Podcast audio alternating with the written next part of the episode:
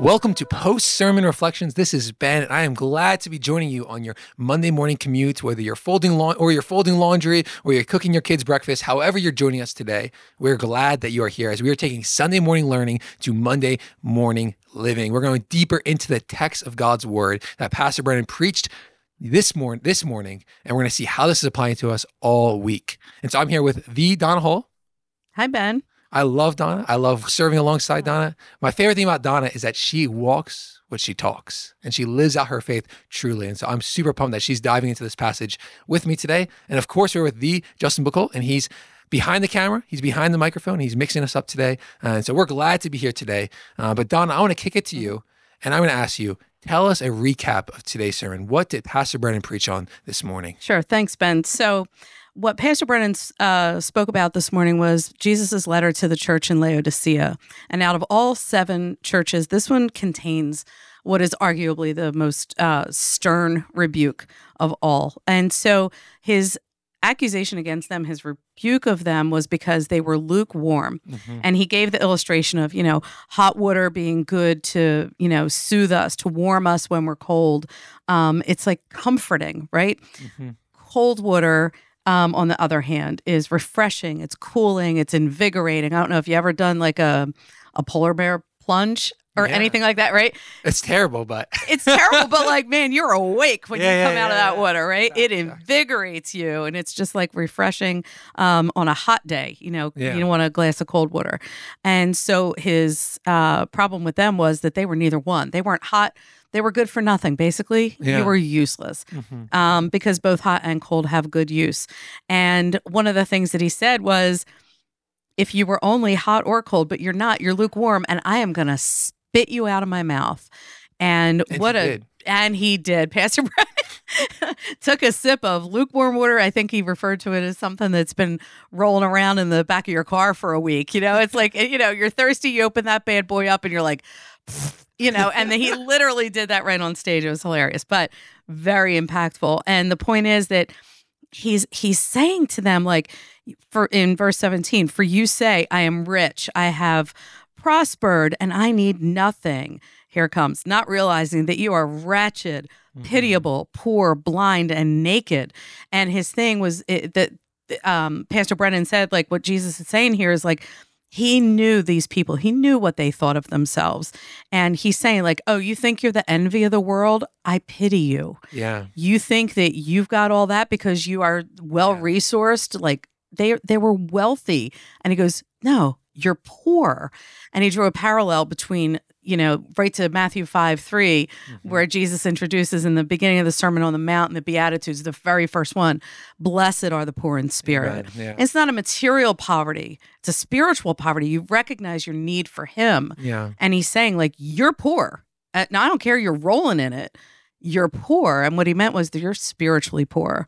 Um, you're blind. Laodicea was known for uh, their school of ophthalmology, and they made this eye salve that like helped people, you know, with eyes uh, that weren't working right. They would heal their eyes with this eye salve or whatever.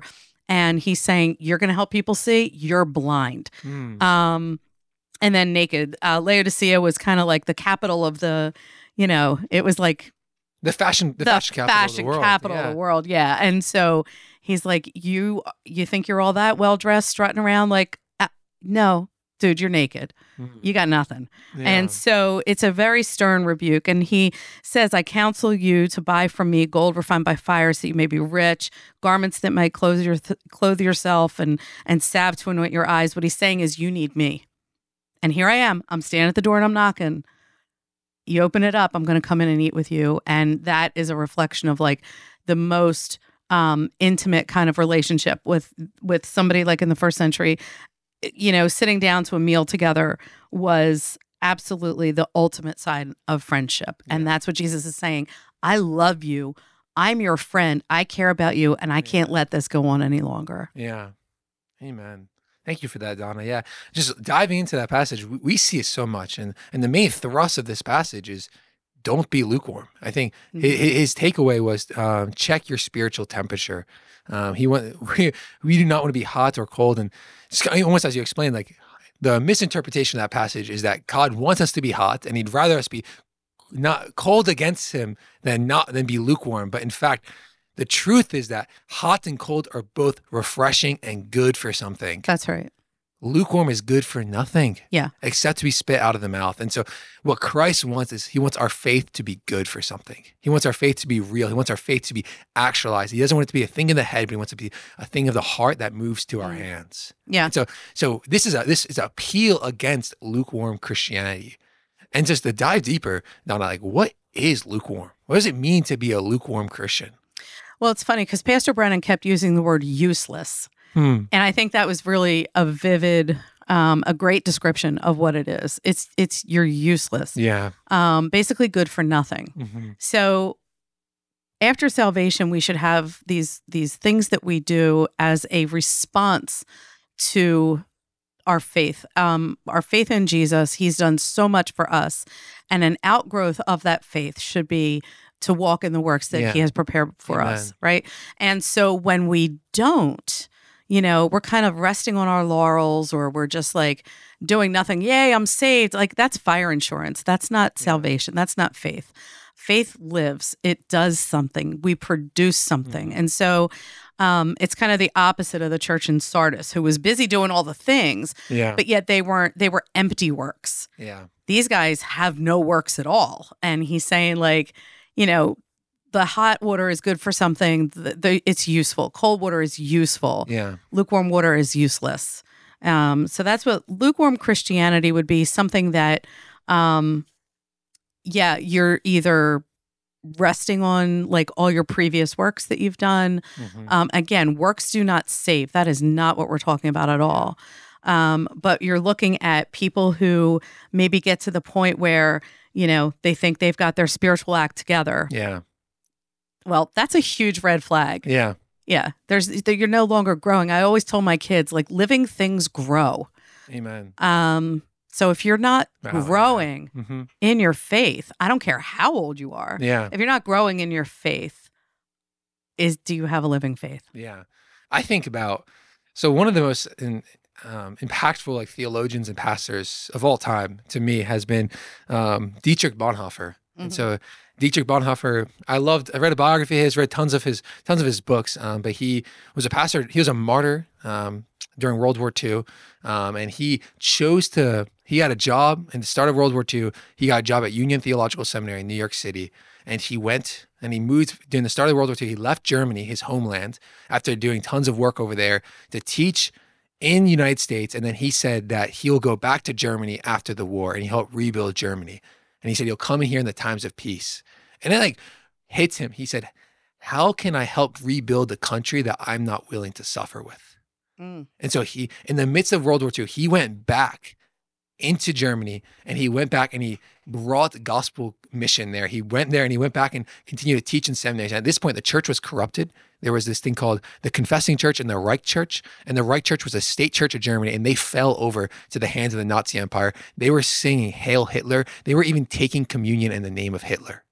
That's the Reich church. But then he was doing the confessing church. He was he was apostatized by the, the state church, the Reich church, and eventually he was martyred for his faith because he was a leading theologian and pastor in that. Um, and this guy writes about faith, and he writes this most wonderful book I've ever, one of the best books I've ever read called The Cost of Discipleship. And he writes about cheap grace and costly grace. Yep. And what lukewarm Christianity is, he calls it is cheap grace. Yep. What does that mean? Is that it's a grace given to you. We're not talking about earning anything. it's a grace that is given to you by the Lord Jesus Christ because of his work, what he has done for us. But it is a cheap grace because you treat it cheaply. Yes. Because the, the, grace, when we receive our faith in Christ, He has done so much for us. He calls us to follow Him with our life. And we just take this grace, when we take the, the His love, when we accept Him, when we believe in Him, and we don't live it out, and we don't actually hand over our life to Him, that's cheap grace. Yep. And on the other side of that, what he's what the whole book's about is that what true Christianity is is not lukewarm Christianity. It's it's costly grace. what that means is that our faith costs us something. Mm-hmm. Jesus and, and Jesus is so clear about that. Jesus says like, hey, like. So the one guy says, "Hey, like I want to follow you, but let me go bury my father." He says, "Let the dead bury the dead." Yeah. Like he says, if you want to follow me, you have to pick up your cross, deny yourself, and follow me. It's a life handed over to him. It's a future handed over to him. It's a it's a life, hope, future, dreams handed over to Christ and say, hey, it's no longer I who live, it's Christ who lives in me. And that's what costly grace is. And and that that book shaped that for me that like, wow, if I want to follow Jesus, it's gonna cost me something. Mm-hmm. It, it's something that we are completely handed over to Christ. Um, and that, that book shaped me. But I guess taking that to today, what does it look like? I think present day, what are modern American examples of lukewarm Christianity? Yeah.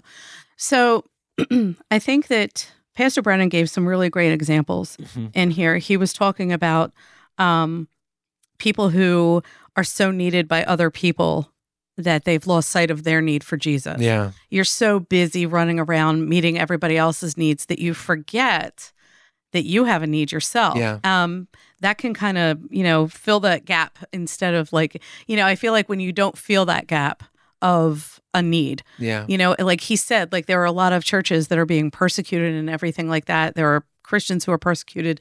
But then he was talking about like poverty, people who live in poverty, like yeah. without any material wealth.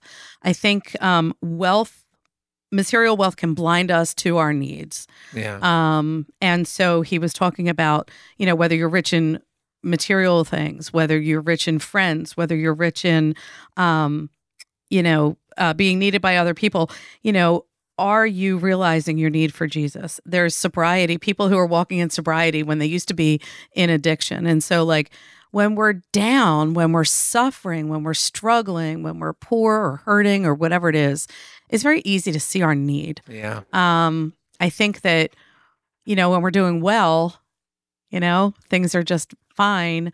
Um, we tend to lose sight. We get, uh, what did he call it? Like spiritual amnesia. Yeah. And so I think that there are people that you know, I guess in my own life that that has been a thing where, you know, things are going really well, you know, in every area.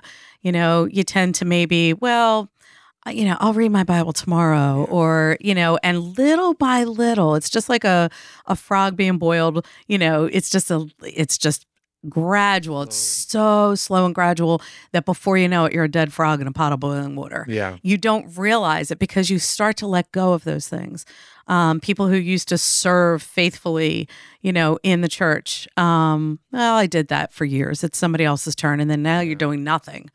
Um, you know, there's all these different ways. Something I wanted to touch on really quickly was that, and just to go back to what you were saying about yeah. Bonhoeffer, we have been saved. Yeah. Right. And so upon salvation, you are freed from the penalty of sin. Amen. And so many people, and that is true, is rock solid truth, yeah. right?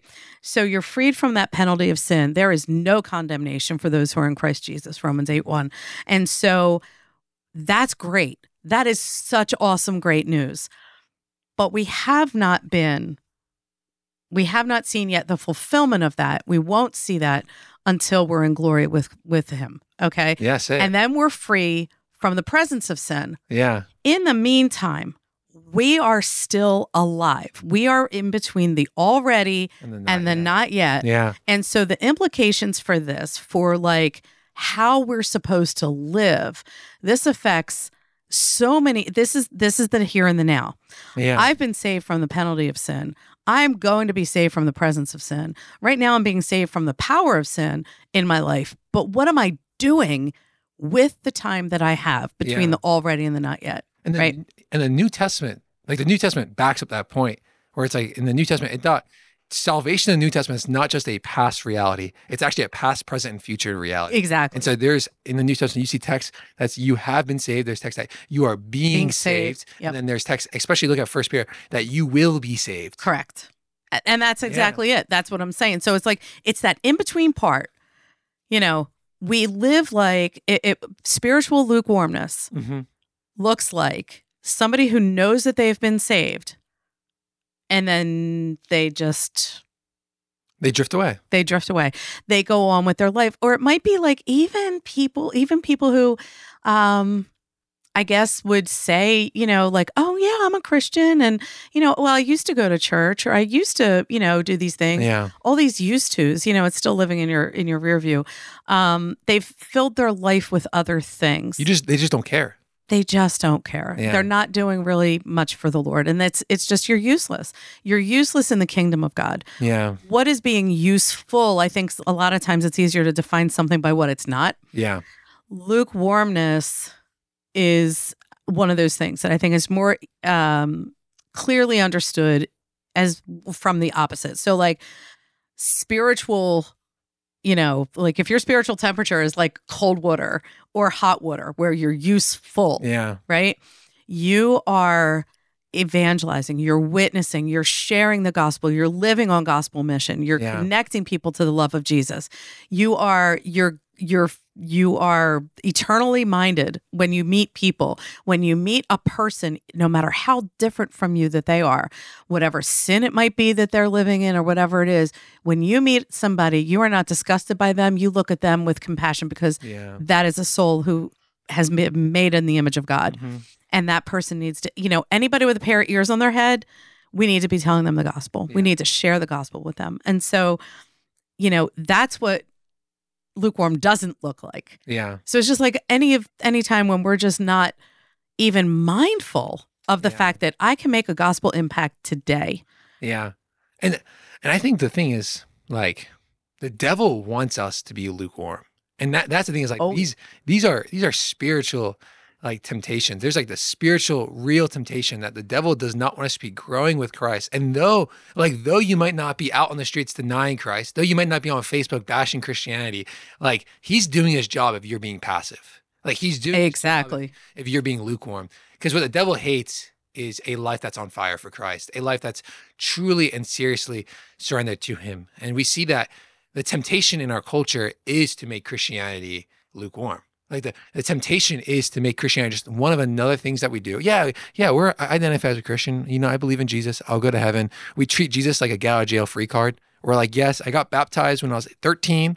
Um, I go to church Christmas, Easter, or actually, let's even stretch it. I go to church once or twice a month. and I, I, attend, I do my thing. Um, I might even bring my kids to church because I think they should have a good conservative upbringing, and that's probably helpful for them. But like at the end of the day, what my life looks like outside of church doesn't actually reflect that what my life looked, what I confess to believe inside the church. And that's just like a tragedy.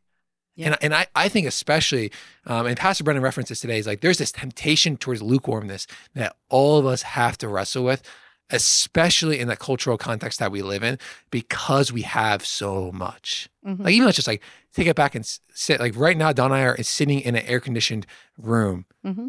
like gathered in comfort. I have a, a water bottle on my desk that's mm-hmm. purified that I don't have to question anything, mm-hmm. right?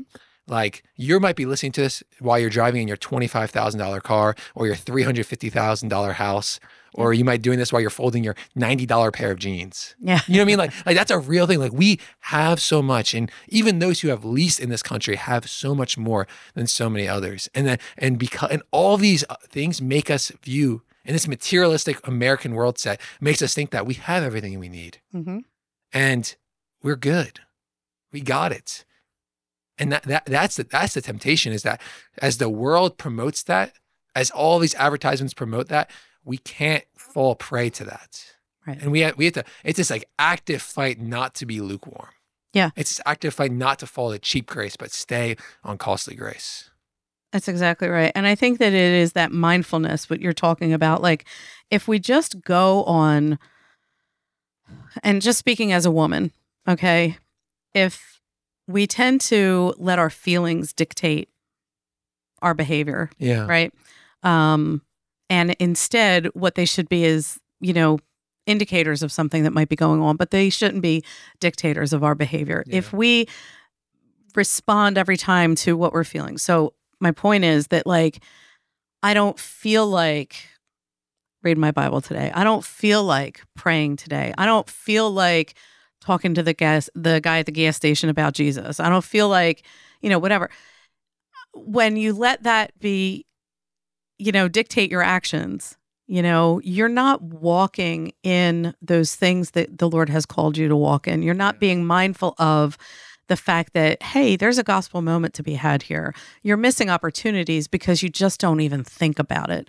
And so I think like being intentional about, you know, just even in your prayer life, when you start your day, Lord, use me today. you know, show me what you want to want me to do today for you. And this is we need to be very very clear.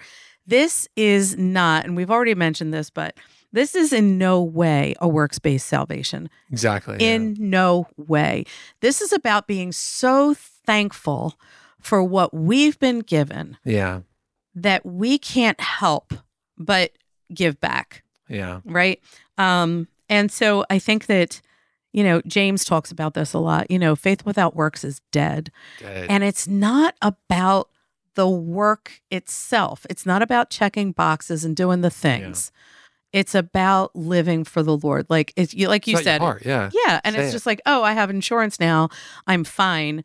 You know, we need to be living for the Lord because He has given us so very much. Yeah, yeah. I, I had to, I had to share the story. I, I'm like just thinking about the story in the back of my head. Um, but when I was in ninth, when I was in freshman year of college, I went to spend two weeks in Uganda on a mission trip, and I was up in the northern northern part of Uganda on the border of South Sudan. And there's been civil unrest and civil war in South Sudan for a while. And so the the biggest refugee camp in the world, in, the, in this country of in the continent of Africa, is in northern Uganda from Sudan, Sudanese refugees. And these people are living there. They live in tents. They've been living there for a while. There's about 250,000 people in these refugee camps and they literally are only alive because of the United Nations provides cornmeal and tents for them. So they literally live off of the sustenance of them. And so I'm there um, and I gather with them for one day and I'm just like sitting in the corner of the room. And my one leader, the leader was speaking to them. Um, he was from Uganda and there's 30 pastors who are pastoring in a refugee camp, like shepherding hearts and preaching the gospel in a refugee camp. They huddle around the tree for church. And this one Sudanese man he stands up and he says, he says, I believe, and they've been living in these tents and on cornmeal for years. And he says, I believe that God brought us into this refugee camp because we failed to share the gospel in Sudan. And so, as we are here waiting to return wow. to our homeland, as we are waiting and living in tents and living off the UN, as we are waiting here, we must pray and prepare to go home and to share the gospel.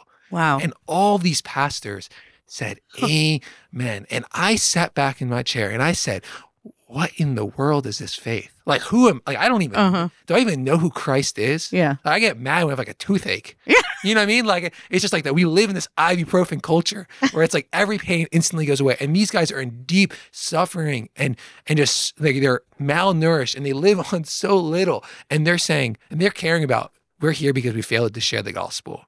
And like there's this complete sense of all inspired of Christ. And it's because Christ deserves that. That's what Christ wants for yep. all of us. He wants us to be totally in all of Him.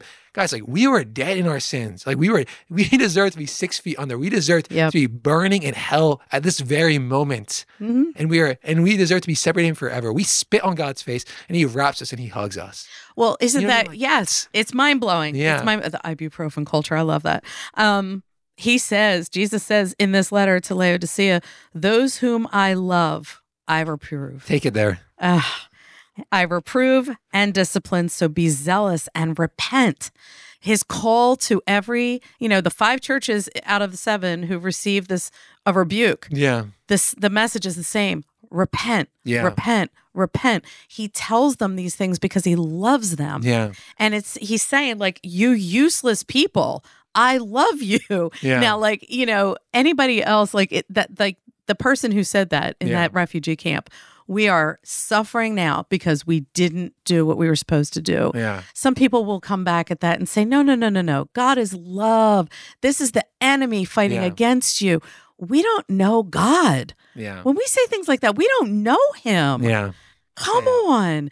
God is holy, holy, holy. And Isaiah 6, 1 to 6, go there. Oh, my word. Life changing when you can't even imagine the holiness of God yeah. and how we are so offensive to Him.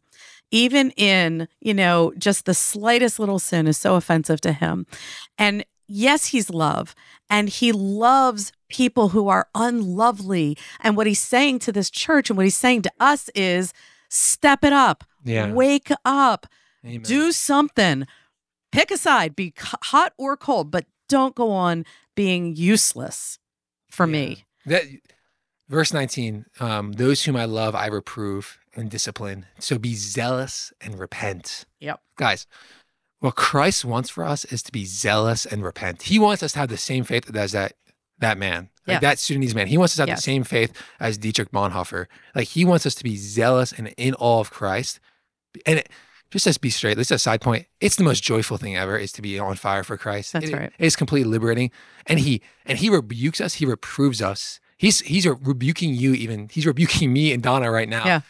And, and to show you where we've fallen prey to American culture Christianity, where we've fallen prey to the American dream and to putting Christ in our backseat and to lukewarm Christianity, he's calling us to take a step out of that, take a step towards him, a step in obedience, actually because he loves us. Exactly. Like when you, uh, if you care about a friend, you call out, you like tell them when there's something stuck in their teeth. Like you, like, you, dude. Wait, if you really care about the person, you will tell them before that, hey, man, there's something stuck in your teeth. Like Christ cares about us, he'll call out our faults.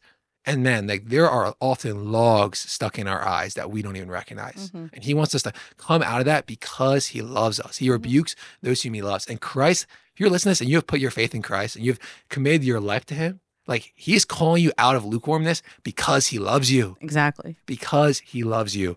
And so, yeah, there's there's so much we can go on in this, but let, let- to wrap it up, let's talk specifically um, to people. So Donna, if there's something that you want to say, let's think about you're old, you're a bit older, you're not old at all. Eh, Donna Donna could be my sister. She is my sister, but no. So Donna, yeah, you're, but you're a grandmom, you're a mother. Um, so what would you say to people? Think about 30s, maybe 40s, 50s, 60s, 70s, even people who are up in their 80s and their 90s who might be listening to this podcast. Like, what would you want to say to them? what I would want to say to them is, you know, John Piper, um, awesome, awesome man of God, Stud. stud, famous for giving a sermon. It's often referred to as the seashell illustration or the seashell sermon. Um, it morphed into is what his book uh, "Don't Waste Your Life" is based on is on that sermon, and in that sermon he gave an illustration about people who um, had died. They were serving the Lord faithfully, and they had died in some you know horrific uh, accident, and all the reports about it, the newspaper articles or whatever, were calling it a tragedy. And he said, that is not a tragedy. Yeah. He said he saw an article in Reader's Digest and it was about, you know, a Earlier. couple who had retired early. They worked hard. They were smart with their money. They sold everything, moved to Florida, and they spent their days collecting shells. And he said, That is a tragedy. That's tragedy. Yeah. It's a wasted life. It is useless. It is good for nothing. It benefits no one.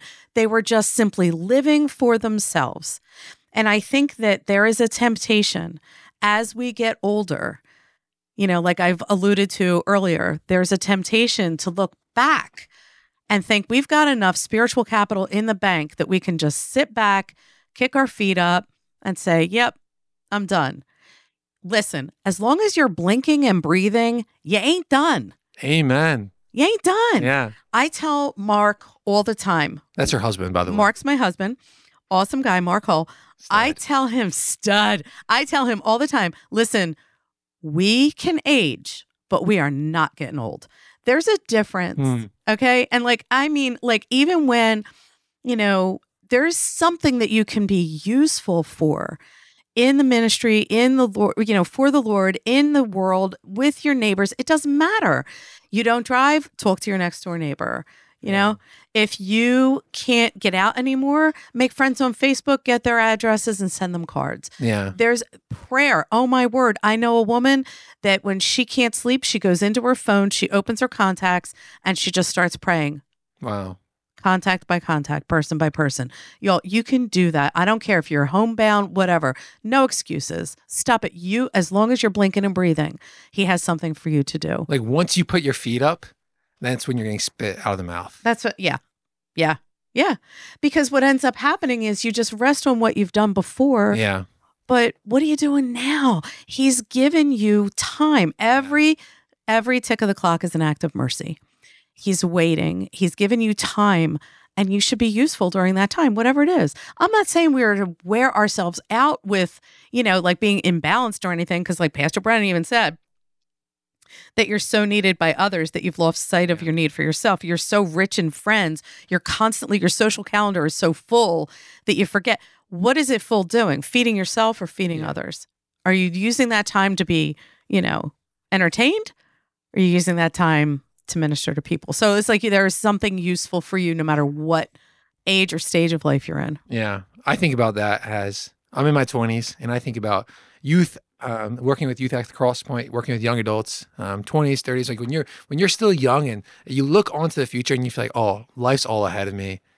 Like it's so great. I gotta I gotta make my path in the world. I have to, to voyage out and, and figure out what this world is. And yeah, I got there's this I think there's this temptation to passivity in my especially especially in the younger generation where we are passive with our faith because it doesn't we don't need it right now mm. right because there oftentimes we might hear christianity that's all about going to heaven when i die and trust me that's such a huge part of our faith. That's it's so much more than that. And yeah. we hear, oh yeah, I just need to go to heaven when I die, and I, and I'm over here like, man, that's like Lord willing, like 50 years away. Like, yeah. so there's no sense of urgency. And you have a really good fire and brimstone preacher. You might get me to think that it's earlier, but yeah. like, it's like, but we think about Christianity as something far off, and so we have the temptation, and this is exactly what the devil wants to do with young people. We have the temptation to be passive in our faith right? We have the world above us. We are we are at the prime years of our life, like physically, and, and, we're like, well, let me go out and voyage. Let me make my way. And oftentimes with younger people, especially if you're not yet married, and 100% if you don't have kids, is you have the most freedom that you've ever had. Yep. So you have the you might have the financial ability that you've just gotten into a career. You're not yet married, so you don't have that you don't have that commitment. You don't have kids. You're not tied into. You're just like this world is my adventure. Yeah. And like, and if you're in like high school, maybe even listening to this, or still in college, that's what you're dreaming for. That's what you're looking forward to about graduating. And the thing is, like, that whole thing's wrong. Like that whole thing's wrong because the problem with that whole thing that our whole culture puts in is it's all about you. Yeah. Like it's all about making your place in the world, making people know you. But the, the truth is that like that's not satisfying. The truth is that's cheap grace.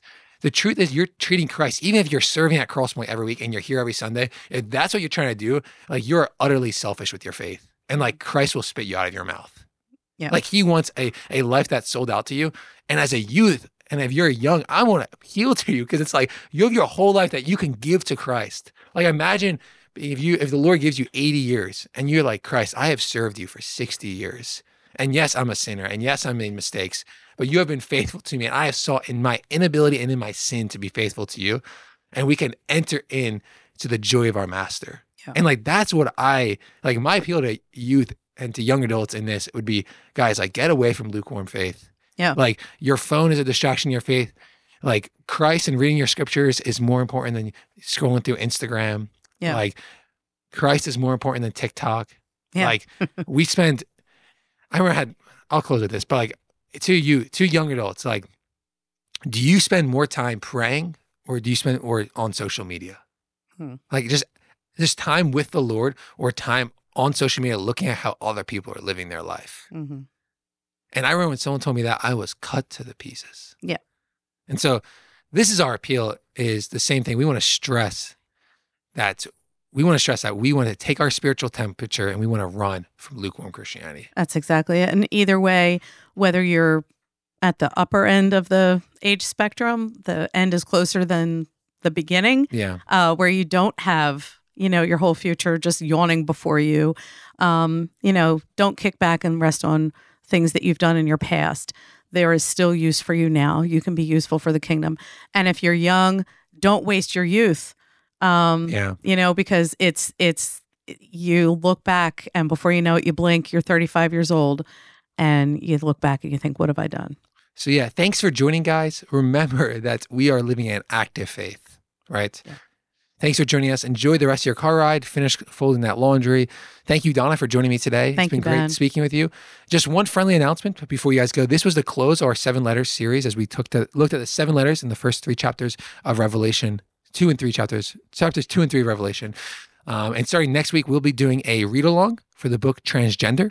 And so if you're at Crosspoint, pick up a copy of that and the hub for $5. If not, you can find it online, Transgender. And yeah, we'll be picking that up next week with Ruth. So we'll see you guys there.